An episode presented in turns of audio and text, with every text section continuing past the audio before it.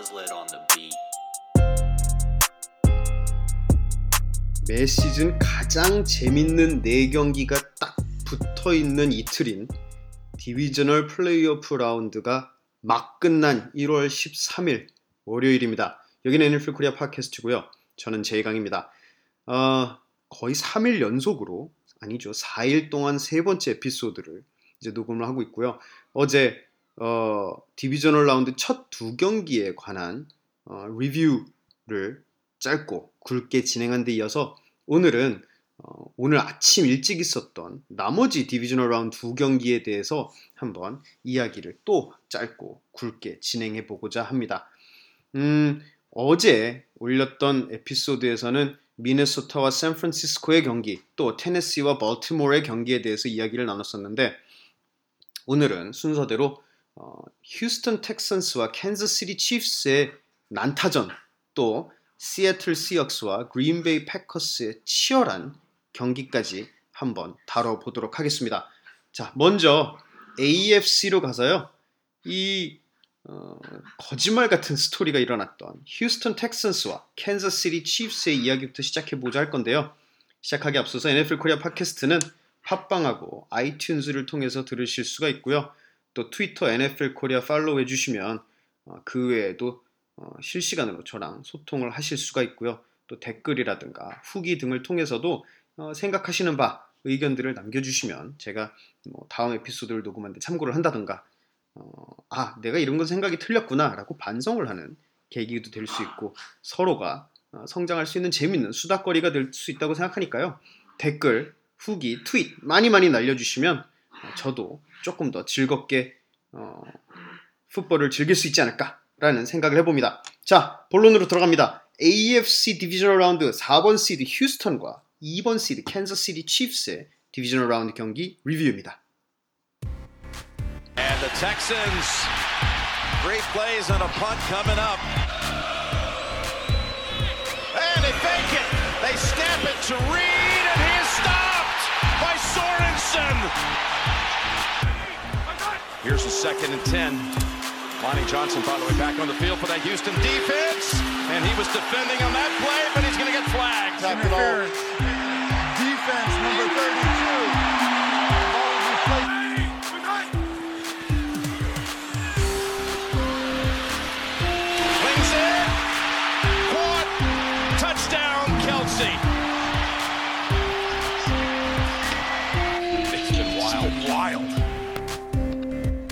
1쿼터가 끝나갈 때 아니 2쿼터 초반까지만 하더라도 모든 거가 휴스턴 텍슨스를 위해서 이루어지고 있는 느낌이었고 어, 흔한 표현으로 승리의 여신이 그야말로 휴스턴을 향해서 미소를 지어주고 있는 것 같아 보였죠. 뭐, 어, 첫 번째 드라이브부터 시작해서 드션 왓슨은 완벽하게 드라이브 운용을 하면서 54야드짜리 터치다운 패스까지 꽂아 넣는데 성공을 했었고요. 음, 지난주, 아, 지난번 에피소드에서, 어, 프리뷰 에피소드에서 얘기했던 것처럼 윌 풀러의 복귀가 어, 드션 왓슨의 경기 운영에 상당히 긍정적인 어, 도움이 되고 있다는 거가 여러 차례 증명이 됐었죠. 그, 그리고는 또 어, 캔자스시티의 첫 번째 드라이브에서는 루키 cornerback 로니 존슨이 이 펀트 블로킹 된 거를 주워 갖고 그걸 또 어, 터치다운까지 성공시키면서 순식간에 5분 만에 14대 0으로 휴스턴은 치고 나가게 됐었고요. 어, 그러다 보니까는 이 쿼터 초반에 캔자스시티가 3 and out 한 다음부터 다음에는 휴스턴이 9번의 플레이, 9개의 플레이로 음, 이 필드골까지 성공시키면서 순식간에 24대 0까지 앞서 나가면서 이 결과적으로 테네시 타이탄스와 함께 두 AFC 남부 지구의 팀들이 AFC 챔피언십을 놓고 격돌하게 되는 게 아닐까. 그래서 심지어 4번 시드가 AFC 챔피언십 홈 경기를 치르게 되는 아주 재밌는 상황을 보게 되는 게 아닐까라는 생각까지도 아마 많은 분들이 하고 계셨을 겁니다. 하지만 반대편에는 이 작년도 어, 빛나는 MVP가 어, 자리 잡고 있었죠. 뭐 패트릭 머홈스는 조금의 동요도 없이 어, 곧바로 기회가 되자마자 곧바로 두 번의 플레이로 터치다운을 성공시키면서 어, 따라잡기 시작하고자 했고요. 그러면서 이 경기의 전체를 관통하는 막장 드라마가 시작이 됐습니다. 어, 휴스턴은 4th down and 4 상황, 4th down에 4야드를 가야 되는 상황에 자기 진영 31야드에 있는 상황에서 이 감독 빌 오브라이언이 어이없게도 fake punt를 지시했죠. 그리고 이 플레이를 잘 돌려보시면요. 이 뒤쪽에 strong safety 데니얼 소렌슨, 캔자스시티의 데니얼 소렌슨이요. 이 플레이를 다 읽고 있었습니다. 그리, 그러면서 어, 이 저스틴 리드가 수상하게 어물쩡어물쩡거리는 걸 눈치채고 저스틴 리드를 눈으로 쫓으면서 따라갔고요. 아니나 다를까 punt snap을 받은 저스틴 리드가 바깥으로 뛰어나가려고 하자 곧바로 쫓아가서 필요한 4야드를 따지 못하게 함으로써 turnover를 일으켜냈습니다. 어, 뭐 경기 중에 아마 해설가 토니 로모도 얘기를 했던 걸로 기억합니다만 그리고 어, 아마 어, 그쪽에는 이 special team 이 리포터가 있었을 거예요. 제이 필리가. 제이 필리가 얘기한 것도 그랬지만 보통 이런 trick play를 하려면 빨리빨리 해야 됩니다. 뭔가 상대방 팀이 눈치챌 만한 시간을 주지 않고 후다다닥 해야 되는데 어찌나 느긋하게 천천히 수상하게 어물쩡어물쩡 거리면서 이거 하는 거야 마는 거야 하는 거야 마는 거야 우유부단하게 굴다가 하는 바람에 충분히 캔자스리가 이거에 대비할 수 있는 시간을 줘버렸고요. 그러면서 아주 아주 치명적인 실수를 범하게 된 겁니다. 경기가 끝나고 어, 기자회견에서 빌로 브라이언 감독은 아 캔자스시리가 이 어, 뭔가 흐름 타는 거를 원치 않았기 때문에 시도했다라고 음, 변명은 했습니다만 그렇다고 생각하더라도 이 리스크 매니지먼트 차원에서 그렇게 해서 first down을 어쨌든 운 좋게 성공시켜서 드라이브를 조금이라도 더 연장시키는 것을 생각하기에는 너무 어, 자기 진영 깊숙이 뒤로 물러나 있었기 때문에 그, 그것도 크게 정당화된다고 생각할 수 없고 실패했을 경우에는 오늘 본 것처럼 어, 데미지가 어마어마하게 크게 될 상황이었기 때문에 이 플레이 콜링은 두고두고 어, 많은 사람들이 갸우뚱하게 만드는 아주 의문스러운 어, 플레이 콜링이 아닐 수가 없게 됐습니다. 아니나 다를까 뛰어난 필드 포지션을 가진 캔자스시리는 그때부터 모든 모멘텀을 끌고 가기 시작했고요. 휴스턴의 선수들은 공격 수비 할 것 없이 뒷걸음질 치기에 급급한 모습을 보이기 시작했습니다. MVP 패트릭 마홈스는 계속해서 트래비스 켈시와 어, 패스를 성공시키면서 불과 23초 만에 또 터치다운을 성공시켰고요. 그러면서 점수차는 10점으로 좁혀졌습니다. 킥오프를 바로 다음에 이어서 휴스턴은 fumble을 하더니 turnover가 일어났고 또 불과 85초 만에 패트릭 마홈스는 또 한 번 트래비스 켈시한테 재빨리 터치다운을 꽂아넣으면서 그렇게 순식간에 24점 차이의 어, 24점의 차이는 필드골 하나 차이로 줄어들었고 세상 모든 모멘텀은 모든 승기는 캔사시리한테 가 있게 됐습니다. 휴스턴이 펀트한 다음에는 패트릭 머홈스는 뭐 연달아서 빅플레이들을 성공시키면서 이 쿼터에만 터치다운 패스 4개를 쓸어 담으면서 역전까지 일궈냈고요. 휴스턴은 역시나 뒷걸음질 치다가 필드골마저 실축하게 됐죠. 그때부터는 캔자스시리는 원하는 만큼 그냥 득점을 계속하면서 어, 휴스턴의 양쪽 싸대기를 번갈아 하면서 후드려 때리기 시작했고요. 휴스턴은 드션 왓슨이 어떻게든 고군분투하면서 팀을 끌고 가면서 캔자스시리의 화력에 어, 맞대응을 하고자 했지만 턱없이 역부족이었다라고 할 수 있을 것 같습니다. 많은 사람들이 어, 경기가 끝난 후 또 경기 중에도 찝기도 했고 저한테도 정말 많은 분들이 트윗이나 댓글이나 어, 개인적인 메시지를 통해서도 말씀을 하신 거고 저 또한 시즌 내내 어, 어, 얘기하고 얘기하고 또 얘기하는 거지만 이 팀을 말아먹고 있는 거는 감독 빌로 브라이언이죠. 어, 뭐 심지어 제가 빌로 브라이언 까이는, 까는 특집 에피소드까지 하나 녹음을 한 기억이 납니다만 어, 이 4th and 4 상황에서 fake punt를 지시를 한 거 2쿼터 중반에 24대 7로 앞서고 있는 상황에서 자기 진영 31야드에서 fake punt를 지시한 거는요. 두고두고 플레이오프 역사상 최악의 play calling 중의 하나로 기록될 거라고 저는 생각하고요. 그의 이런 어, 겁쟁이 call play calling은 결국 휴스턴이 열심히 이 모멘텀을 build up 해갖고는 그걸 고스란히 캔자스시티한테 갖다 바치는 어, 스스로를 제물화하는 데밖에 음, 아무런 영향을 끼치지 못했습니다. 또한 우리가 까먹으면 안 되는 거는 제가 늘 얘기하는 거지만 빌 오브라이언이 갖고 있는 어, 휴스턴이 빌 오브라이언이 때문에 발목이 잡히는 굉장히 큰 이유는 우리가 잊지 말아야 할 것은 빌 오브라이언이 사실상 어, GM 단장의 역할까지도 소화를 하고 있다는 거죠. 올해 빌 오브라이언은 단장으로서 감독이 아닙니다. 단장으로서 사실상 향후 몇 년의 미래를 담보로 올 시즌에 몰빵을 했습니다. 뭘 했는지 한번 되짚어 볼까요?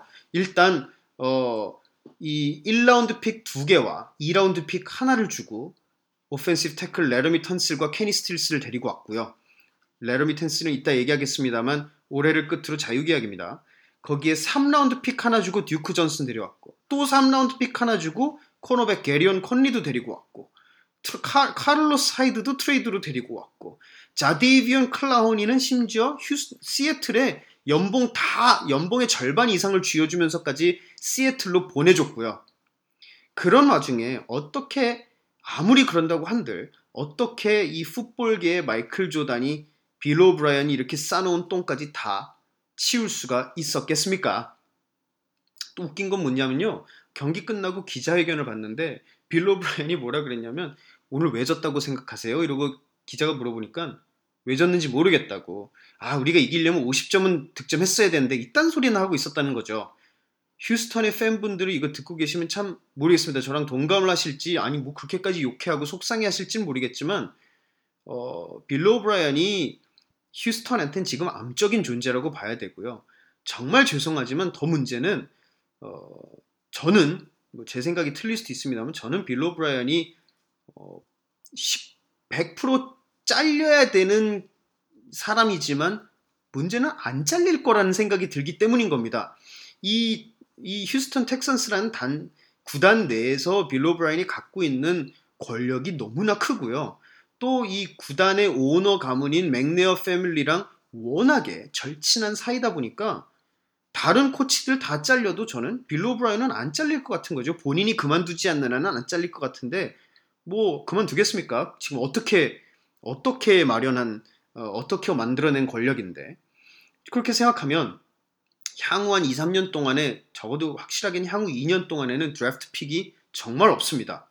그런 상황에요. 더 중요한 거는 어, 핵심 선수들의 계약 만료가 다 목전에 다가오고 있다는 거거든요. 당연하죠. 올해를 어, 모든 거를 승부를 보는 올인한 해로 결정을 하고 그렇게 구단을 건드려 놨으니 보면은 아까도 얘기했듯이 이 left tackle 레러미 턴실은 이번 시즌이 끝나고 이제 자유계약되면서 엄청나게 큰 금액을 요구를 할 거고 휴스턴은 그걸 줄 수밖에 없습니다. 그거 안 주면은 1라운드 pick 2개, 2라운드 pick 하나 주고 레러미 턴실을 그냥 다른 구단으로 가게 만들 수는 없으니까 줘야 하는 아주 불리한 상황에 놓여져 있고요. 달라는 대로 줘야 되는. 또 휘트니 머실러스의 contract도 이제 끝났고요. 내년이면 윌 풀러의 contract contract가 끝나고요. 2년 뒤면은 드션 왓슨이 끝나니까 내년엔 드션 왓슨 계약 연장 해줘야 되고요. 2년 뒤면은 어, 디안드레 홉킨스의 계약도 끝납니다. 그 말인즉슨 향후 2년 안에 어떻게든 승부를 봐야 되는데 중요한 건 지금보다 roster가 더 크게 발전할 수 있는 가능성은 이 자유계약으로 천문학적인 돈을 주고 선수들을 어, 핵심 선수들을 데려오지 않는 한 어렵다는 거가 되고요. 그렇게 되면 핵심 선 지금 있는 핵심 선수들이 자유계약이 되는 시점이 돼서 계약 연장을 해야 될 때 줄 수 있는 돈이 없게 되는 아주 이도저도 못하는 어중뜬 상황에 지금 휴스턴은 놓이게 됐다는 겁니다. 생각해보면 사실 올 시즌에 그렇게 막 그런 트레이드들 래러미 턴슬도 안 데리고 오고 뭐 안 하고 다 안 했어도요. 어차피 앤드류 럭 은퇴했으니까 인디애나폴리스 콜츠도 어, 경쟁 상대가 안 됐을 수 있다고 생각할 수 있고요. 테네시 타이탄스가 이렇게까지 될 거라는 생각도 우린 못했을 수도 있고요. 또 어, 구단 이 디비전 자체가 그래서 상당히 빈약한 상황이다 보니 휴스턴 텍산스가 못해도 뭐 9승 6패 이렇게 9승 9승 5패 이렇게 했을 거예요.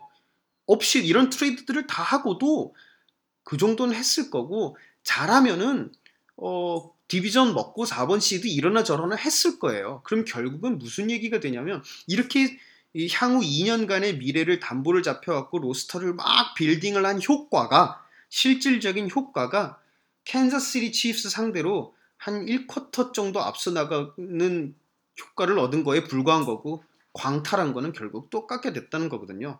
투자 실패라는 얘기가 되는 겁니다. 휴스턴 팬분들 참 죄송하지만 휴스턴 지금 아주 총체적인 난국에 있고 그 중간에는 빌 오브라이언의 턱보조개만이 둥둥 떠 있다라고 할 수가 있을 것 같습니다. 반면에 캔자스시티는 어, 이 라마 잭슨에 세상 사람들이 집중하느라고 음, 자신들을 지켜보고 있지 않았다는 거에 대한 어, 사자후를 어, 보여줬다라고 할 수가 있죠. 마홈스는 왜 자신이 작년도에 어, 리그를 씹어먹은 MVP였는지 음, 아까 이 쿼터 하나에만 터치다운 패스 4개를 포함해서 총 터치다운 패스 5개를 쓸어 담으면서 보여줬고요. 트래비스 켈시는 어, 10번의 리셉션으로 134야드의 터치다운 3개를 기록하면서 리그에서 가장 뛰어난 pass catching tight end 1, 2위를 다투는 어, 아마 더 많은 사람들이 1위라고 손을 들어줄 겁니다만 조지 키틀과 함께 1, 2위를 다투는 top tight end임을 다시 한번 증명했고요. 또 한 명 언급하고 싶은 거는 이 경기에서 물론 패트릭 마홈스와 트래비스 켈시도 맹활약했습니다만 또 한 명의 MVP는요. offensive tackle 미첼 슈워츠였다는 겁니다. 이 경기 내내 미첼 슈워츠가 JJ 와트랑 1대1 마크를 했거든요. 근데 JJ 와트가 부상이 충분히 완쾌되지 않은 상황에서 복귀한 것을 잘 알고 있었던 미첼 슈워츠는요. 어차피 와트가 밀어붙이는 힘은 부족할 거다라는 것을 알고 있었어요. 불러쉬를 하는 힘은 딸릴 거라는 것을 충분히 예측하고 앞뒤로 움직이는 JJ 와트보다는 좌우로 이 돌아 들어가려고 하는 것만 집중해서 마크를 했고요. 그러다 보니 사실상 JJ 와트를 완벽하게 봉쇄를 하면서 패트릭 머홈스한테 시간을 주는데 크게 기여를 했던 이 미첼 슈워츠의 offensive line 플레이가 아주 눈부셨다라고 어, 칭찬할 수 있을 것 같습니다. 이 모든 승기를 안고 캔자스시티는 AFC 챔피언십을 놓고 테네시 타이탄스를 안방으로 불러들이게 됩니다. 테네시 타이탄스는 어, 물론 어, 엄청난 어, 다크호스 시즌을 보내줬고 굉장한 rushing을 보여주고는 있지만 과연 어, 이 캔자스시티의 이 스피드를 어, 따라잡을 수 있을 것인지 어, 서로 어, 뭔가 어, 이 뭐라 그러죠 상성을 잘 맞게 대응할 수 있을지 없을지가 상당히 어려운 상황인데요. 아주 재밌는 matchup 하나가 될 거는 캔자스시티의 wide receiver 타이릭 힐과 테네시 타이탄스의 cornerback 어도리 잭슨의 맞대결이라는 겁니다. 타이릭 힐은 뭐 트위터 handle이 치타일 정도로 어마어마하게 빠른 스피드를 보유하고 있는 wide receiver라는 건 다들 알고 계실 건데 어도리 잭슨은 cornerback으로서 cornerback으로서가 아니라 그냥 선수로서도 굉장한 스피드를 갖고 있는 선수입니다. 대학 시절에 어, 동기 중에서 어, 전국 1위의 운동신경을 갖고 있었던 선수고요. 뭐 달리기 같은 걸로 이 계주 같은 걸로 이 미국 이 올림픽 같은 거에도 어, 출전을 했던 올림픽이라는 게 이제 세계 올림픽을 얘기한 게 아니고 이 student 올림픽 같은 거에 또 주니어 올림픽에도 출전해 갖고 상 메달도 따고 이랬을 정도로 어, 전국구급 스피드를 자랑하는 어도리 잭슨이기 때문에 이 두 스피드 대 스피드의 맞대결이 상당히 볼만할 거라는 생각이 들고요. 생각해 보면 테네시는 head coach 마이크 브레이블이랑 defensive coordinator 딘 피스가요. 어, 지지난주에는 defending champion 뉴잉글랜드를 13점 차로 묶었고 13점으로 묶었고 지난주에는 일, 어제는 1번 시드 볼티모어를 12점으로 묶었으니 이 상대방 팀의 화력을 어떻게 game planning을 통해서 봉쇄해야 되는가에 대해서 두 경기 연달아서 아주 훌륭한 모습을 보여줬거든요. 이 캔자스시티의 수많은 어, 광스피드 선수들을 어떠한 defensive planning을 통해서 curb하고자 할 것인지 과연 케니 바카로 한 명만 트래비스 켈시한테 붙여도 괜찮을 건지 로건 라이언으로 어 이 누구야? 이렇게 이름이 뭐지? 하드먼 미콜 하드먼을 마크할 수 있을 것인지 막아야 될 선수가 한둘이 아닌 것을 어떻게 game planning을 통해서 막을 것이며 또 데릭 헨리를 계속해서 왕좌에 올려놓고 끌고 갈 수 있을지 이 상당히 이 뭐랄까 파워와 스피드의 맞대결이 흥미진진할 거라는 생각이 들었습니다.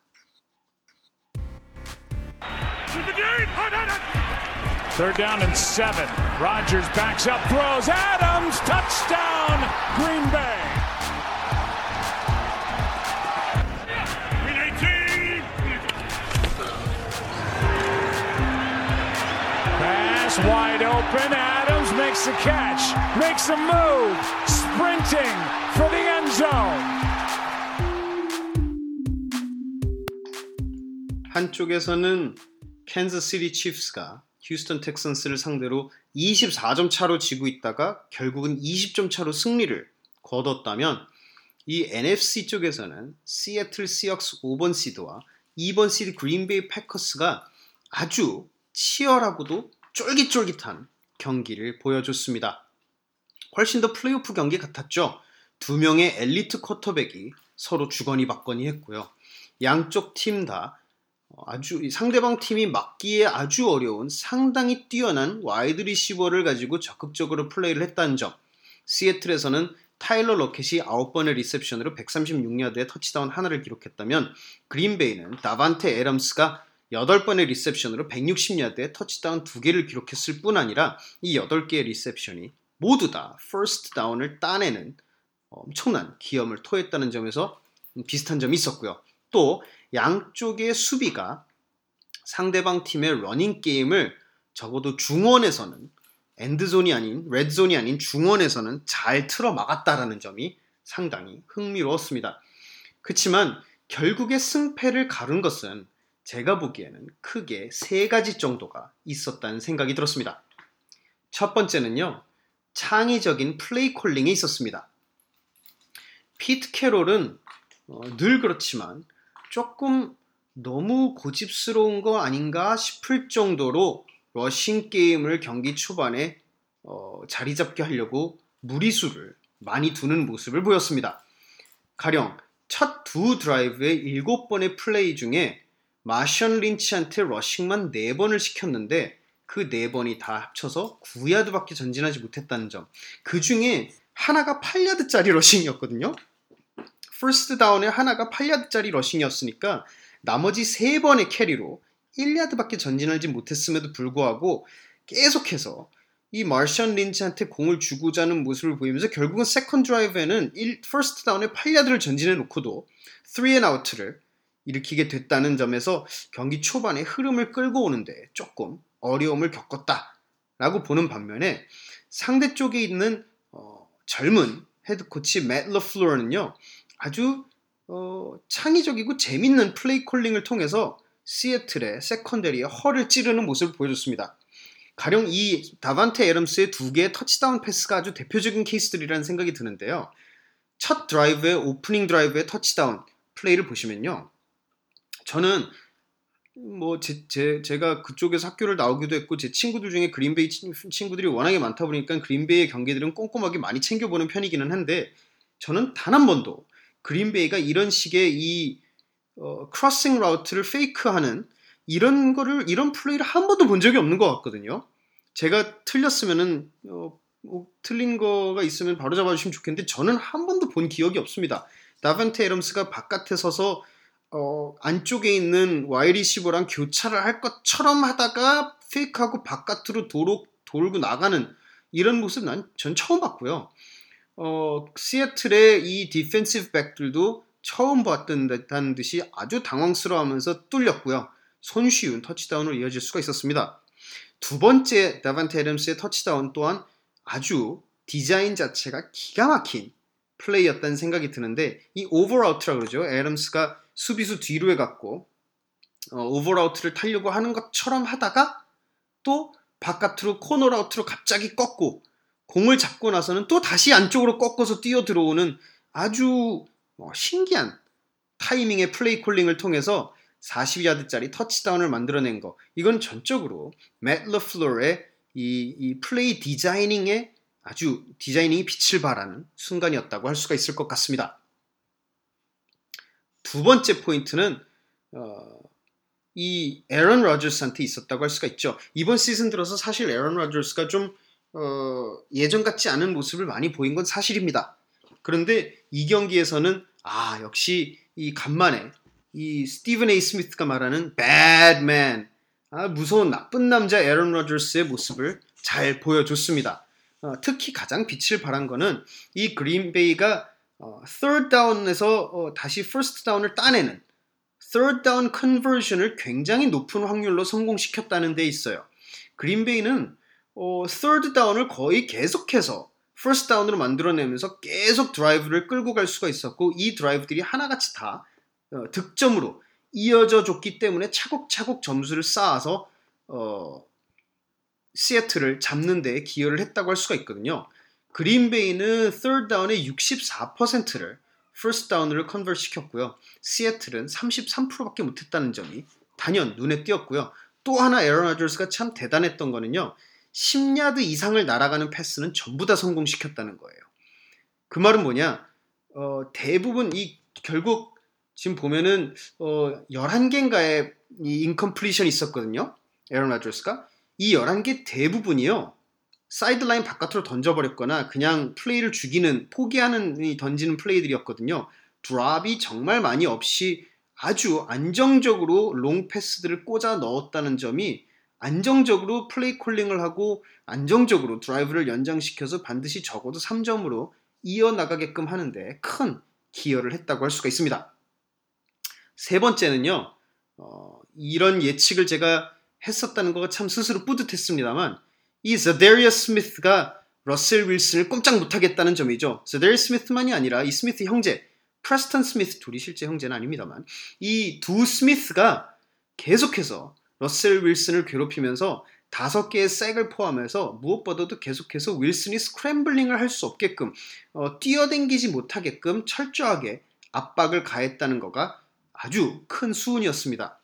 사실 화면에 sack을 했기 때문에 많이 잡힌 건 자데리어 스미스하고 프레스턴 스미스 각각 두 개의 sack들을 기록한 이 두 스미스 형제일 텐데 어, 눈여겨보셔야 되는 점 다시 한번 경기를 보신다면 눈여겨보셔야 되는 점은 inside linebacker 블레이크 마티네스가 어떻게 움직였냐는 점이에요.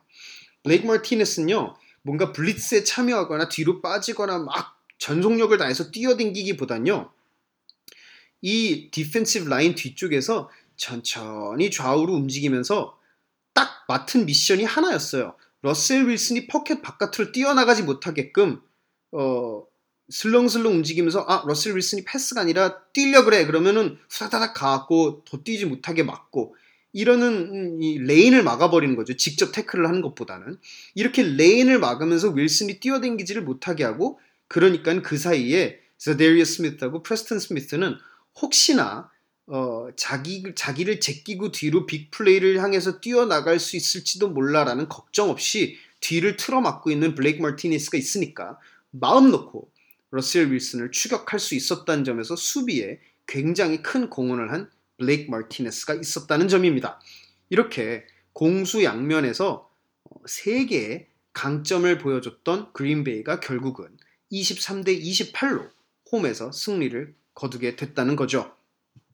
또 하나 꼭 언급하지 않고 넘어가서는 안 되는 점 하나는 경기의 아주 극 초반에 이, 주, 이 시, 주심들의 조금 의아한 어, 판정입니다. 이 판정이 참 신기했던 건데 시애틀 공격 바로 첫 번째 플레이 어, first down and 10 상황 시애틀 30야드에서요 러셀 윌슨이 tight end 제이콥 홀리스터한테 짧은 패스 하나를 던지고 홀리스터가 딱 10야드를 뛰어갑니다. 그리고는 태클을 당해서 넘어지면서 공을 fumble을 하고요. 그리고 fumble을 한 공을 그린베이 선수가 recovery 합니다. 그랬는데 일단 첫째로 주심들이 아, 패스 성공 이러고 계속해 이러고 판정을 합니다. 뭐 그럴 수도 있죠. 짧은 시간 안에 그랬으니까 그러라고 그런 거 막으라고 challenge가 있는 거니까. 그래서 그린베이가 빨간 깃발을 던져놓고 challenge를 합니다. 리뷰를 통해서요. 이 홀리스터가 분명히 다운되기 전에 fumble을 하는 모습이 보였고요. 나아가서 분명히 fumble된 공을 그린베이의 수비수가 recovery 하는 장면이 있었고요. 양쪽 팀 다 그런 거를 알고 있었기 때문에 시애틀은 공격수들 빼고 수비수들을 미리 필드에 세웠고 그린베이도 수비수들 빼고 공격수들을 필드에 세웠어요. 그랬는데 주심이 리뷰를 하더니 아 fumble은 있었다. 하지만 분명하게 그린베이가 공을 어, recovery 했다는 분명한 증거가 없으므로 시애틀의 공격권을 인정하기로 한다. 이랬어요. 이게 조금 이상한 점이었습니다. 음, 그린베이 선수가 분명히 공을 회수를 하고 어, 시애틀의 선수는 어떻게든 손을 내밀어서 공에 손을 대고 있으려고만 하는 모습을 보여줬고 막 선수들이 이제 파일업을 해갖고 선수들을 다 치우니까 마지막엔 그린베이 선수가 공을 들고 있, 쥐고 있다가 심판한테 줬단 말이에요. 이게 분명한 증거가 아니라면 대체 어떻게 해야지 분명한 증거지? 라는 생각을 많이 했는데 만약에 시애틀이 결국 승리를 하고 그린베이가 패배를 하는 경기였다면 이 어, 그 경기 극초반에 이 판정이 사실 굉장히 논란거리가 됐을 수도 있다는 생각도 했기 때문에 한번 언급해 봤습니다. 자, 이렇게 해서 그린베이는 혹한의 프로즌 툰드라를 뒤로 하고 샌프란시스코 베이 에어리어로 가서 1번 시드 49ers와 rematch를 갖게 됩니다. 이번에는 NFC 타이틀을 놓고 rematch를 하게 되죠. 지난 11월 4일에 샌프란시스코는 홈에서 그린베이를 상대로 37대 8로 어, 그린베이를 압살하면서 승리를 거뒀었는데 뭐 그때 그때와의 차이라고 하면 어, 그린베이의 수비가 그때에 비해서는 훨씬 지금 흐름을 잘 타고 있다는 점일 거예요. 그러니 이 샌프란시스코의 오펜시브 라인이 그린베이의 defensive line과 맞붙게 됐을 때 과연 어, 지미 가라폴로를 충분히 보호해 줄 수 있을 것인지 어, 과연 자데리어 스미스와 프레스턴 스미스의 상한가가 지미 가라폴로를 잡아먹는 데까지도 갈 수 있을 것인지 한번 그게 관점이 되지 않을까라는 생각을 해봅니다. 자 이렇게 해서 어, 양쪽 컨퍼런스의 챔피언십은 판이 다 짜졌죠. 어, 먼저 한국 시간으로 월요일 새벽 3시인가요? 어, 먼저 이 테네시 타이탄스와 캔자스시리의 경기가 있을 거고요. 또 이어서 아침 8시에 샌프란시스코와 그린베이의 NFC 챔피언십 경기가 8시 40분인가에 있을 겁니다. 뭐 저도 어, 제 어, 친구 녀석 그린베이의 골수 팬인 친구 녀석이랑 같이 시간이 되면은 같이 어디서 경기를 볼까 이런 얘기도 지금 하고 있는 중인데 어, 모교가 있는 동네의 팀이냐 아니면은 제 홈팀이냐를 놓고 아주 어, 손, 숨 막히고 어, 손톱을 물어 뜯게 되는 경기가 있지 않을까라고 기대를 해 봅니다. 자, 어, 패트릭 모음스와 라이언 테너힐, 에런 로저스와 지미 가라폴로 4명의 쿼터백 그리고 4명의 팀만이 슈퍼볼을 놓고 남아 있습니다. 다음 주에 컨퍼런스 챔피언십이 치러지고 나면 2주 뒤에 슈퍼볼 이제 딱 3경기 남았네요. 여러분들은 어, 이번 주 있었던 4경기 특히 오늘 있었던 두 경기 어떻게 보셨나요? 어떤 식으로 생각을 하셨고 어 이런 점들 좀 특이한 것들을 발견했다 하는 거는 뭐가 있으셨나요? 댓글 또 트위터를 통해서 많이 알려주시고요. 좋아요, 구독, 어, 후기, 별점 꼭 많이 많이 남겨주시면 감사할 것 같습니다. 자, 어, 이제 일요일 경기 한국 시간으로 일요일 날 하는 경기는 이제 없죠. 아쉽지만 다음 주 월요일에 딱 7일 뒤에 어, 두 경기 양쪽 컨퍼런스의 챔피언십을 가리게 된 두 경기 그때까지 어, 즐거운 마음으로 함께 기다리면서 이런저런 이야기 트위터를 통해서 자주 어, 나눴으면 좋겠습니다. 자 이렇게 해서 divisional round 4경기에 대한 리뷰 짧고 굵게 모두 마쳤습니다. 오늘은 조금 길었네요. 어제보다는 어제는 20분 했던 것 같은데 오늘은 33분 지나가고 있습니다. 다음 주 이 conference championship 리뷰 에피소드를 가지고 찾아뵙도록 하겠습니다. 여기는 NFL 코리아 팟캐스트였고요. 저는 제이강이었습니다. 다음 주에 봐요. Peace!